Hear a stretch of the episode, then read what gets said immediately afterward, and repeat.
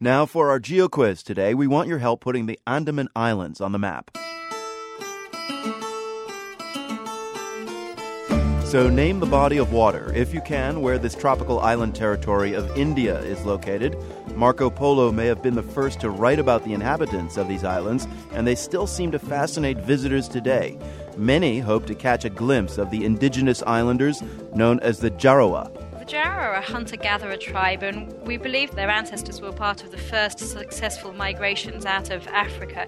And they're now a hunter gatherer people living on, on the islands in an area of rainforest. They hunt monitor lizard and wild boar and uh, small birds. They collect honey, and they also, at different times of the year on the coast, they collect turtles and fish and they've thrived on their islands for 55,000 years, but now are, threatened by pressure from outsiders and exploitation.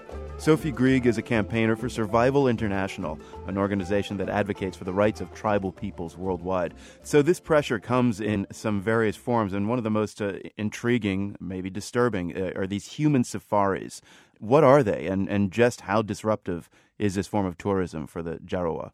Well, it's it's it's horrible, really, the notion of a human safari, but that's really what it boils down to. The most common is where tourists are attracted to go through the road. A road was cut through the center of the Jaros forest, and uh, tourists are attracted to go on this road just to spot the tribes, like um, animals in a, a safari park. And they also throw biscuits and sweets out of the window at the Jara just encouraging children to come out onto the road and to have that sort of interaction.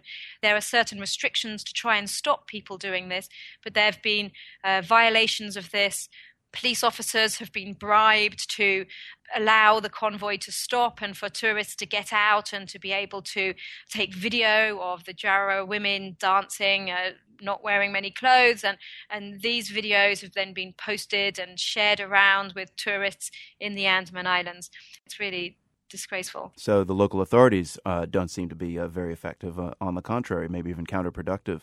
The most recent shocking news is that um, a policeman who was put in charge of monitoring the interaction between tourists and the and the tribal people has recently um, just this week been found to have organized his own private VIP safari where he got the police who were supposed to be protecting the tribe to hold uh, a number of Jarawa people back as they were on their way to do some fishing in a creek and wait for his family to be able to take photos to have their own private safari. And this is the second most senior policeman in the Andamans, and it really just shows how pervasive this attitude is that you know these people are a, a, curiosity for the entertainment of outsiders rather than people with rights and that need to be respected. Is there any sign that protections for the Jarawa will be put in place?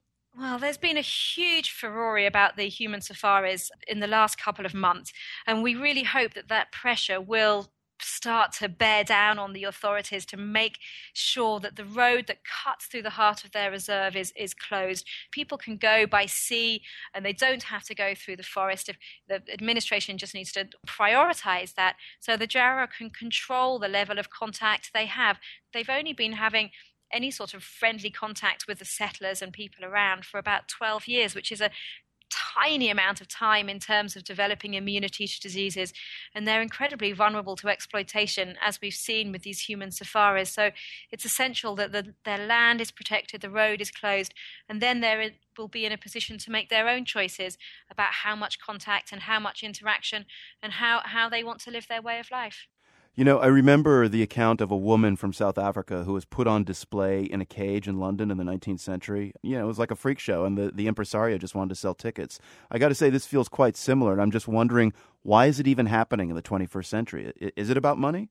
I don't think it's about money so much. I think it's people are sucked into this notion of the exotic and the primitive and want to go and look at it. And until we, we change people's attitude, make people realize that the Jara are people with rights that deserve to be respected, I fear that this is going to go on. Sophie Grig, a campaigner for Survival International in London, she's been telling us about the Jarawa people of the Andaman Islands that are located in the Bay of Bengal. Bay of Bengal is the answer to our geo quiz. Sophie, thanks very much for telling us about this. Thank you very much.